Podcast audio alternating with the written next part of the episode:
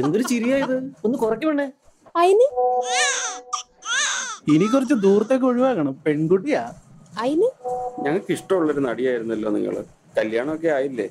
ഇനി അഭിനയിക്കുവോ? അയിന്? സൂമ്പയ്ക്കൊക്കെ പോയി തടി കുറക്കണം കേട്ടോ. ചെക്കനെ കിട്ടണ്ടേ? അയിന്? എന്താണ് റേപ്പ്? ഓഫ് അതൊക്കെ വളരെ ബേസിക് ആയിട്ടുള്ള കാര്യമാണ്. എന്നാൽ ഇതിങ്ങനെ പിന്നെയും എക്സ്പ്ലെയിൻ ചെയ്യേണ്ടതും പഠിപ്പിക്കേണ്ടതും അതിന് ഇരയാവുന്നവരും ഇരയാവാൻ സാധ്യതയുള്ളവരും അല്ല. ജെൻഡർ ഇക്വാലിറ്റിയുമായി ബന്ധപ്പെട്ട കാര്യങ്ങൾ സംസാരിക്കുമ്പോൾ പറയുമ്പോൾ എന്താ അതെന്ന് ചോദിക്കുന്നവരുടെ അടുത്ത് ഒറ്റ ഉത്തരവേ ഉള്ളൂ. Go and Google it if you don't know it rape എന്ന വാക്കിന് വെറും ഒരു പ്രവൃത്തിയായിട്ട് മാത്രം കാണാൻ പറ്റില്ല. അതിൽ ഒരുപാട് സാംസ്കാരിക സാമൂഹികമായിട്ടുള്ള പ്രശ്നങ്ങൾ പരിഗണിക്കേണ്ടതുണ്ട്. പുതിയ കാലത്തിലെ വളരെ പ്രശസ്തിയായ ഒരു അഭിനേത്രി ഈ അടുത്ത് പറയാണ്. നമുക്ക് വരാനുള്ള നല്ല കാര്യങ്ങളെ കുറിച്ചിട്ട് ബോധേഡ് ആവാതെ നോ പറയാൻ. അതായത് ഓക്കെ ഞാൻ ഈ സിനിമ ചെയ്തു കഴിഞ്ഞാൽ എനിക്ക് ഇത്രയും വലിയൊരു ഹീറോയുടെ കൂടെ അഭിനയിക്കാം എനിക്ക് ഇത്രയും വലിയ ഡയറക്ടറിന്റെ കൂടെ അഭിനയിക്കാം എനിക്ക് ഇത്രയും എമൗണ്ട് കിട്ടും. സോ ഞാനിത് ചെയ്യണം എന്നൊക്കെ പറഞ്ഞിട്ട് നമ്മൾ ഓരോ കാര്യങ്ങളും നമ്മളെ ഇൻസൾട്ട് ചെയ്യുന്നതും നമ്മളെ എന്താ പറയുക ഹരാസ് ചെയ്യുന്നതും നമ്മളെ അബ്യൂസ് ചെയ്യുന്നതും ഒക്കെ സഹിച്ച് സഹിച്ച് സഹിച്ച് ഇരുന്നിട്ട് നമ്മൾ ആ സിനിമ ചെയ്തതിന് ശേഷം ഒരു ത്രീ ഇയേഴ്സ് ഒരു ലേറ്റർ ഫോർ ഇയേഴ്സിന് ശേഷം നമ്മൾ ഇനി മീ ടു എന്നൊക്കെ പറഞ്ഞിട്ട് വരുന്നതിൽ എനിക്കൊരു എനിക്ക് ലോജിക്ക് തോന്നുന്നില്ല. സിനിമ ഇൻഡസ്ട്രിയിൽ ആരും ആരെയും ഫോഴ്സ്ഫുള്ളി പോയിട്ട് റേപ്പ് ചെയ്യുന്നില്ല. നമുക്ക് നമ്മുടെ കൂടെ നമ്മുടെ പേരൻസിനെ കൊണ്ടുപോകാം നമ്മുടെ അസിസ്റ്റൻസിനെ കൊണ്ടുപോകാം നമ്മുടെ ആരാണോ നമുക്ക് ഒരാൾ ഹെൽപ്പ് വേണമെങ്കിൽ നമുക്ക് കൊണ്ടുപോകാം നമ്മുടെ റൂമിൽ തന്നെ അവരെ താമസിപ്പിക്കാം. ഇതിനൊക്കെ ഉള്ള ഒരു ഫ്രീഡം തരുന്നുണ്ട്. നമ്മൾ ആ സമയത്ത് റിയാക്ട് ചെയ്യാത്തതുകൊണ്ടാണ് നമ്മൾ ലോക്ക് ചെയ്ത റൂം നമ്മൾ തന്നെ തുറന്നു കൊടുക്കാണ്ട് ഒരാളും അകത്തേക്ക് വരില്ല. ഷോ അങ്ങനെ അല്ലടോ. റേപ്പിൽ വയലൻസും പവറും ഒരുപോലെ പ്രവർത്തിക്കുന്നുണ്ട്. ഈ power position power impact consent എന്നൊക്കെ കേട്ടിട്ടില്ലേ?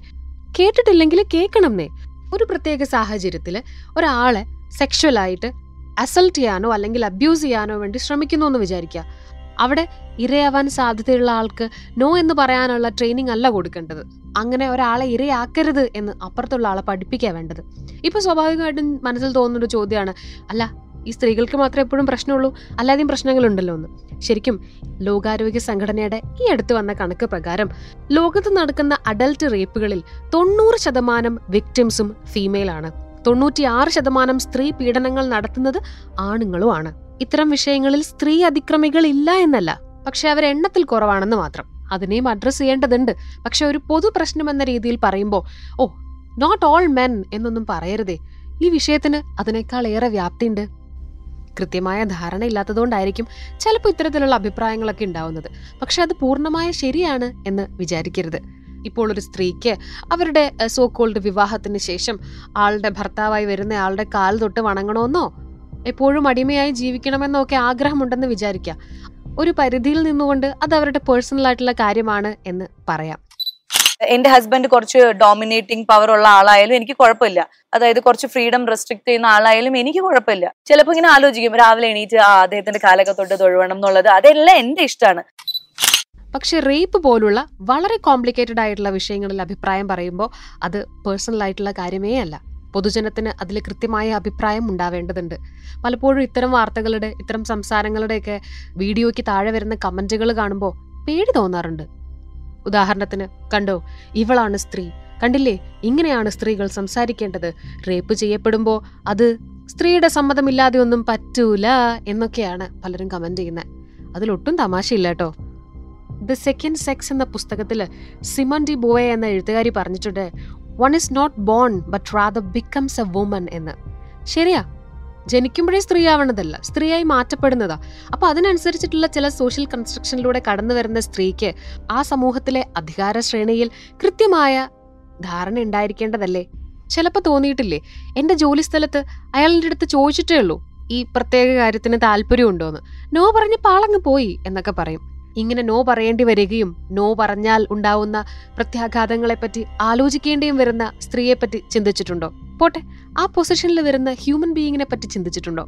അങ്ങനെ ചോദ്യങ്ങൾ ഉണ്ടാവുന്ന തൊഴിലിടങ്ങൾ സുരക്ഷിതമല്ല എന്ന് തന്നെയാണ് ഏറ്റവും അടിസ്ഥാനപരമായിട്ടുള്ള കാര്യം. കൺസെന്റ് ചോദിക്കുന്നതും കൺസെന്റും അങ്ങനെ എല്ലാരോടും എല്ലാ സമയത്തും ഏത് അധികാര പരിധിയിൽ നിന്നും ചോദിക്കാൻ പറ്റുന്ന കാര്യങ്ങളല്ല. അതിനൊക്കെ കുറച്ചുകൂടെ വിശദമായ വിശകലനം ആവശ്യമാണ്. അതിനിന്റെ മറ്റൊരു വർത്താനത്തിൽ അതിനെപ്പറ്റി നമുക്ക് പറയണം. ലോകത്തുള്ള സകല മനുഷ്യരെയും ഏകദേശം ഒരേ വിധാനത്തിൽ പരിഗണിക്കണമെന്ന് പറയുന്ന എല്ലാവരും ഒരിക്കലും തള്ളിപ്പറയാൻ സാധ്യതയില്ലാത്ത ഒരു വാചകമാണ്. A woman should embrace her identity as both a woman and as human being എന്നുള്ളത്. ഇതും സിമോനെ ഡി ബോയെ തന്നെയാണ് പറഞ്ഞത് കേട്ടോ.